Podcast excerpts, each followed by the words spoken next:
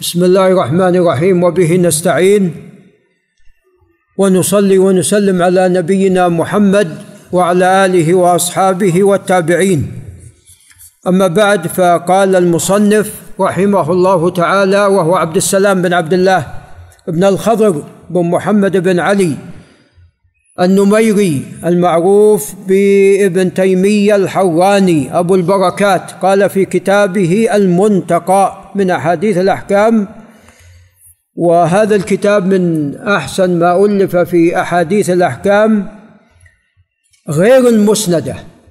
على رأس كتب الأحكام المسندة السنن لأبي داود لكن غير المسندة كالبلوغ والمحرر وأيضا الأحكام الكبرى والوسطى والصغرى لعبد الحق وغيرها. هذا من أحسن ما ألف في الأحكام و يعني يذكر المصنف رحمه الله في تبويباته استنباطات دقيقة وفي تعليقاته على الأحاديث أيضا آه، أيضا استنباطات أيضا دقيقة وأحيانا قواعد فقهية. ولذا قد وزع هذا الكتاب على أصحاب الدراسات العليا كما حدثني الابن محمد الصالح وزع على قسم الفقه وقسم الأصول. قسم الأصول يستخرجون القواعد الأصولية. وأنا أذكر قد سمعت من الشيخ عبد الله الغديان رحمه الله إذا لم أكن واهما قال إن ترتيب ترتيب أو تبويباته أصولية. نعم. فقسم الأصول يستخرجون القواعد الأصولية وقسم الفقه يستخرجون القواعد الفقهية. نعم. وحتى له لفتات حديثية في الصناعة الحديثية. نعم. كما أن عنده دقة في اختيار ألفاظ الأحاديث. الحديث الذي قد يروى بأكثر من لفظ يختار اللفظ المناسب للباب. فلعل الابن معاذ ينتبه قال عن عائشة قال كتاب الاعتكاف.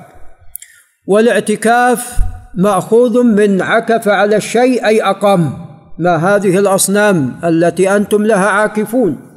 أي مقيمون عليها نعوذ بالله من ذلك.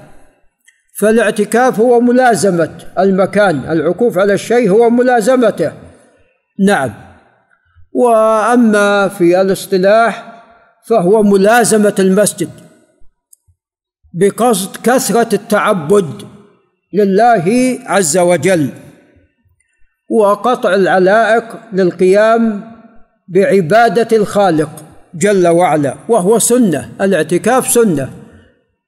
ما لم يكن نذرا إذا نذر أن يعتكف فإنه يجب عليه أن يفي. وأما إذا لم ينظر فإنه لا يجب عليه وإنما هو سنة. قال عن عائشة رضي الله عنها وعن أبيها قالت كان رسول الله صلى الله عليه وسلم يعتكف العشر الأواخر من رمضان حتى توفاه الله عز وجل. وعن ابن عمر قال رضي الله عنهما قال كان رسول الله صلى الله عليه وسلم يعتكف العشر الأواخر من رمضان متفق عليهما. يعني خرج خرجهما البخاري ومسلم وأحمد. ولمسلم قال نافع نافع مولى عبد الله بن عمر. وقد أراني عبد الله أي بن عمر المكان الذي كان يعتكف فيه رسول الله صلى الله عليه وسلم. وهو في المسجد. وعن أنس رضي الله عنه قال كان النبي صلى الله عليه وسلم يعتكف العشر الأواخر من رمضان فلم يعتكف عاما فلما كان في العام المقبل اعتكف عشرين رواه أحمد والترمذي وصححه.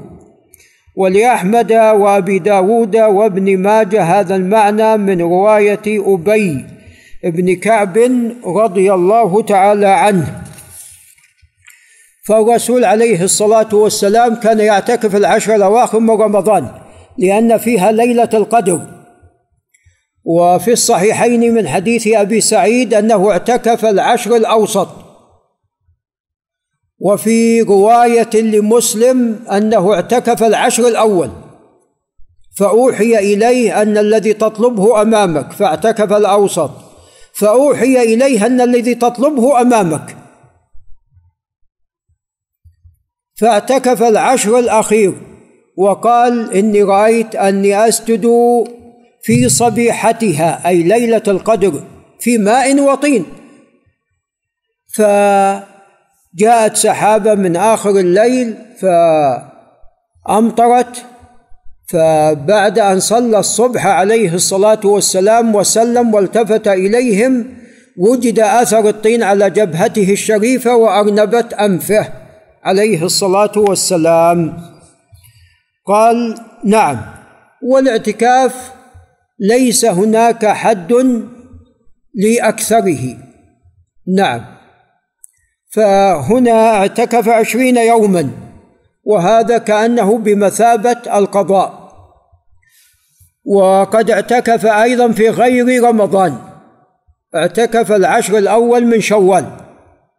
نعم عليه الصلاة والسلام.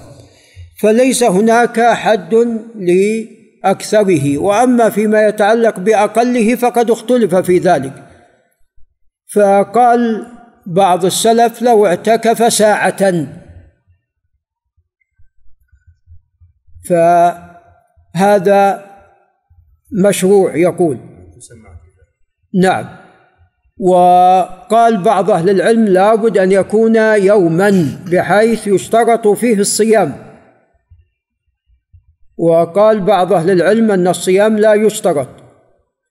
وهذا هو الصحيح وأقل ما جاء اعتكاف ليلة كما في البخاري من حديث عبيد الله عن نافع عن ابن عمر أن عمر رضي الله عنه نذر أن يعتكف ليلة في الجاهلية. فقال عليه الصلاة والسلام أوفي بنذرك. قال أوفي بنذرك. فالاعتكاف يعني موجود حتى عند أهل الجاهلية من قبل. نعم. فعمر سأل رضي الله عنه بعد أن جاء الإسلام سأل عن هذا السؤال وأنه قد نذر أن يعتكف ليلة في الجاهلية فقال أوفي بنذرك. والليل كما تعلمون ليس محلا للصيام فبالتالي لا يشترط. طبعا رجح الإمام ابن تيمية وابن القيم اشتراط الصيام والصواب كما في هذا الحديث أنه لا يشترط. نعم. وأقل ما جاء كما تقدم ليلة فإذا كان الإنسان يعني جلس في المسجد يريد أن يجلس ساعات هذا نعم وأما ساعة يعني معنى ذلك كلما دخل المسجد يعتبر ماذا؟ إذا قلنا بأنه ساعة كل ما دخل المسجد يعتبر ماذا؟ يعتبر معتكف إذا يعني ما الاعتكاف له له يعني الاعتكاف عبادة مشروعة نعم لها حد نية اي أكيد كل كل إنما الأعمال بالنيات كل العبادات لها نيات. ف يعني لابد يكون يعني مدة آه، طويلة مدة تختلف عن يعني كونه يدخل إلى الصلاة وإذا انتهت الصلاة خرج. نعم. فلو دخل العصر وخرج بعد التراويح ونوى الاعتكاف إن شاء الله هذا يرجى يعني هذا مثل الليلة. نعم. قال وعن عائشة رضي الله عنها كان رسول الله صلى الله عليه وسلم إذا أراد أن يعتكف صلى الفجر ثم دخل معتكفه. وبعض أهل العلم يذهب إلى أن آه، الدخول يكون بعد مغيب الشمس. يقول لأن الليلة تسبق اليوم ولكن هنا أنه إذا صلى الفجر دخل يعتكف نعم إذا أراد أن يعتكف صلى الفجر ثم دخل معتكفة وأنه أمر بخبائه فضرب. لما أراد الاعتكاف في العشر الأواخر من رمضان فأمرت زينب بخبائها فضرب وأمرت غيرها من أزواج النبي صلى الله عليه وسلم بخبائها فضرب. فلما صلى رسول الله صلى الله عليه وسلم الفجر نظر فإذا الأخبية فقال آل بر يردنا فأمر بخبائه فقوض وترك الاعتكاف في شهر رمضان حتى اعتكف في العشر الأول من شوال. رواه الجماعة. واعتكافه في العشر الأول من شوال لعل الشيخ صالح ينتبه يفيد أن الاعتكاف لا يشترط فيه الصيام. لأن العشر الأول يدخل في ذلك يوم العيد. يوم العيد لا يصام. رواه الجماعة إلا الترمذي لكن له منه أي للترمذي كان إذا أراد أن يعتكف صلى الفجر ثم دخل معتكفه معتكفه. وفيه أن النذر لا يلزم بمجرد النية وأن السنن تقضى.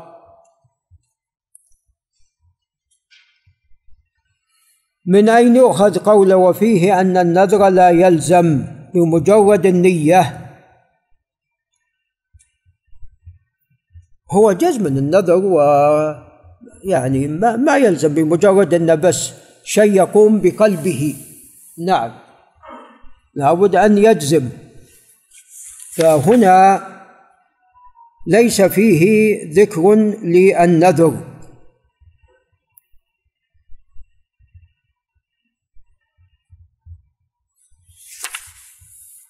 قال وأن السنن تقضى وكان عليه الصلاة والسلام يقضي السنن. فلذا إذا كان انشغل عن قيام الليل بمرض أو تعب يقضيه عليه الصلاة والسلام. وأن للمعتكف أن يلزم من المسجد مكانا بعينه. وأن من التزم اعتكاف أيام معينة لم يلزمه أول ليلة لها. نعم وهذا نعم واضح. يعني إذا قال الإنسان إذا التزم نذر أن يعتكف مثلا الأحد والاثنين والثلاثاء فلا يلزمه أن يبدأ من ليلة الأحد. قال وأن من التزم اعتكاف أيام معينة لم يلزمه أول ليلة لها وعن نافع عن ابن عمر رضي الله عنهما أن النبي صلى الله عليه وسلم كان إذا اعتكف طرح له فراشه أو يوضع له سريره وراء أسطوانة التوبة رواه ابن ماجه وهذا لا يصح. أعطنا إسناده. قال وعن عائشة رضي الله عنها أنها كانت ترجل النبي صلى الله عليه وسلم وهو وهي وهي حائض وهو معتكف في المسجد وهي في حجرتها يناولها رأسه وكان لا يدخل البيت إلا لحاجة الإنسان إذا كان معتكفا. نعم.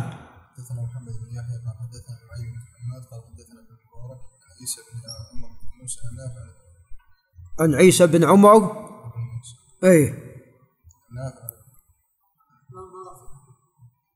عن النبي صلى الله عليه وسلم. هذا نعم لا يصح. هذا لا يصح. هذا لا يصح. نعيم بن حماد الخزاعي له أوهام.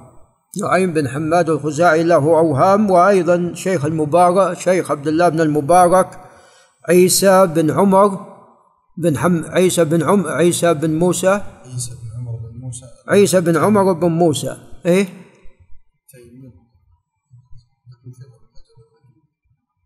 عيسى بن عمر بن موسى التيمي يقول ابن حجر ثقة. إذا علة نعيم بن حماد الخزاعي. ها؟ الذهبي والثقة. هو ليس بالمشهور ليس بالمشهور. نعم هو ليس بالمشهور هو ليس بالمشهور.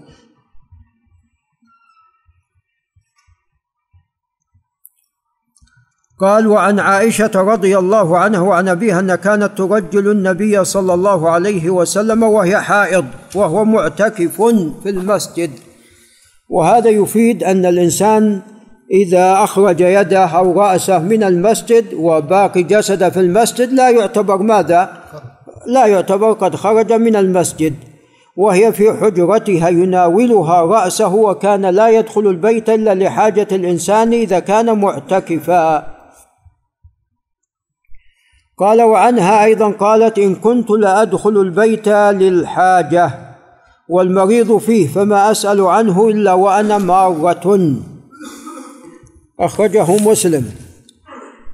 وعن صفية بنت حيي رضي الله تعالى عنها وهي التي قال لها عليه الصلاة والسلام أنت تحت نبي وأبوك نبي وعمك نبي رضي الله عنها.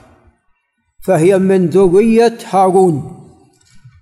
قالت كان رسول الله صلى الله عليه وسلم معتكفا فأتيته أزوره ليلا فحدثته ثم قمت لأنقلب فقام معي ليقلبني وكان مسكنها في دار أسامة بن زيد متفق عليهن. وهذا يفيد أنه لا بأس بزيارة المعتكف من قبل أهله وأنه لا بأس للمعتكف أن يتحدث حتى في يعني أمور قد لا تتعلق بالعبادة أو بالعلم. قال وعن عائشة رضي الله عنها قالت كان النبي صلى الله عليه وسلم يمر بالمريض وهو معتكف فيمر كما هو ولا يعرج يسأل عنه رواه أبو داود. وهذا لا يصح لأن فيه ليث بن أبي سليم والصحيح أنه من عن عائشة من فعلها. وعن عائشة رضي الله عنها وعن أبيها قالت السنة على المعتكف أن لا يعود مريضا ولا يشهد جنازة. ولا يمس امرأة ولا يباشرها ولا يخرج لحاجة إلا لما لا بد منه. لا يمس امرأة يعني مس الشهوة. نعم. وإلا عائشة يعني مست رسول الله صلى الله عليه وسلم في ترجيلها لشعره وهو معتكف. لعل الشيخ حسن الولوي ينتبه. ولا يخرج لحاجة إلا لما لا بد منه. ولا اعتكاف إلا بصوم ولا اعتكاف إلا في مسجد جامع رواه أبو داود. هذا من كلام الزهري. هذا من كلام الزهري. نعم وقد يكون بعض هذا من قول عائشة ولكن ليس يعني بعضا من كلام الزهري وبعضا من كلام عائشة وقد وقع فيه اختلاف كثير. نعم أم لكنه لا يصح مرفوعا. يعني قالت السنة هذا يقول أبو داود غير عبد الرحمن وهو عبد الرحمن بن إسحاق وليس مقدما في الزهري. لا يقول فيه قالت السنة جعله قول عائشة وعن ابن عمر أن عمر رضي الله عنه سأل النبي صلى الله عليه وسلم قال كنت نذرت في الجاهلية أن أعتكف ليلة في المسجد الحرام وهذا يفيد أن الاعتكاف كان موجود حتى عند أهل الجاهلية. قال فأوفي بنذرك متفق عليه وزاد البخاري ليلة وزاد البخاري فاعتكف ليلة. نعم.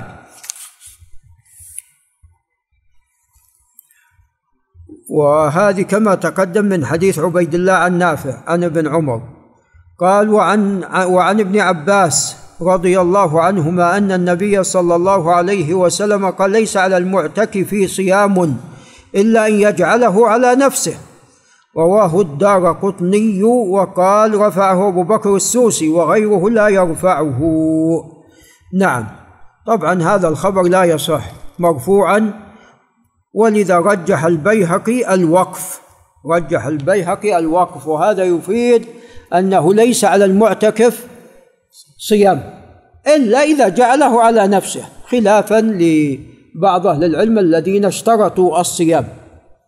قال وعن حذيفة أي ابن اليمان العبسي رضي الله عنهما أنه قال لابن مسعود رضي الله عنه لقد علمت أن رسول الله صلى الله عليه وسلم قال لا اعتكاف إلا في المساجد الثلاثة يعني المسجد الحرام والمسجد النبوي والمسجد الأقصى أو قال في مسجد جماعة رواه سعيد في سننه.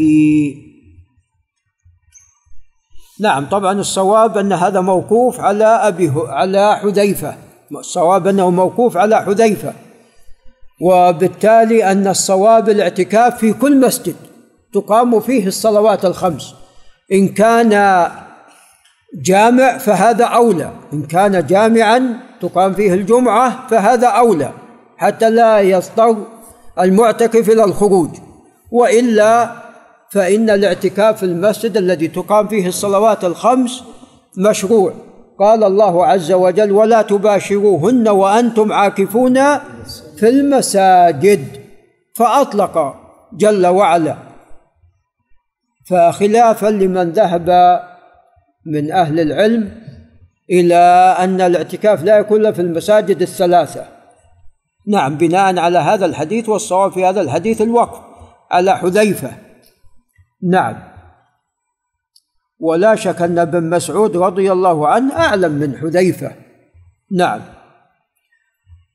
قال وعن عائشة رضي الله تعالى عنها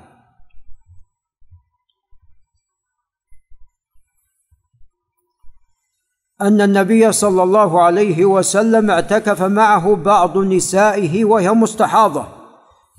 ترى الدم فربما وضعت الطست تحتها من الدم رواه البخاري. وفي رواية اعتكف معه امرأة من أزواجه وكانت ترى الدم. والصفرة والطست تحتها وهي تصلي رواه أحمد والبخاري وأبو داود. وهذا يفيد أن المستحاضة تعتبر طاهر لأنها لو كانت حائض ممنوعة من دخول المسجد وليجتنب الحيض المصلى وليعتزل الحيض المصلى. فدل هذا على أن المستحاضة أنها طاهر وبالتالي ليست ممنوعة من المسجد ولا بالتالي من الاعتكاف. وأن النساء مشروع لهن الاعتكاف كما هو بالنسبة للرجال. نعم. ولكن لا شك يعني يبتعدنا عن الرجال. قال باب قال باب الاجتهاد في العشر الأواخر وفضل قيام ليلة القدر وما يدعى فيها وأي ليلة هي. وهذا نتركه إلى العشر الأواخر بإذن الله. هذا وبالله تعالى التوفيق.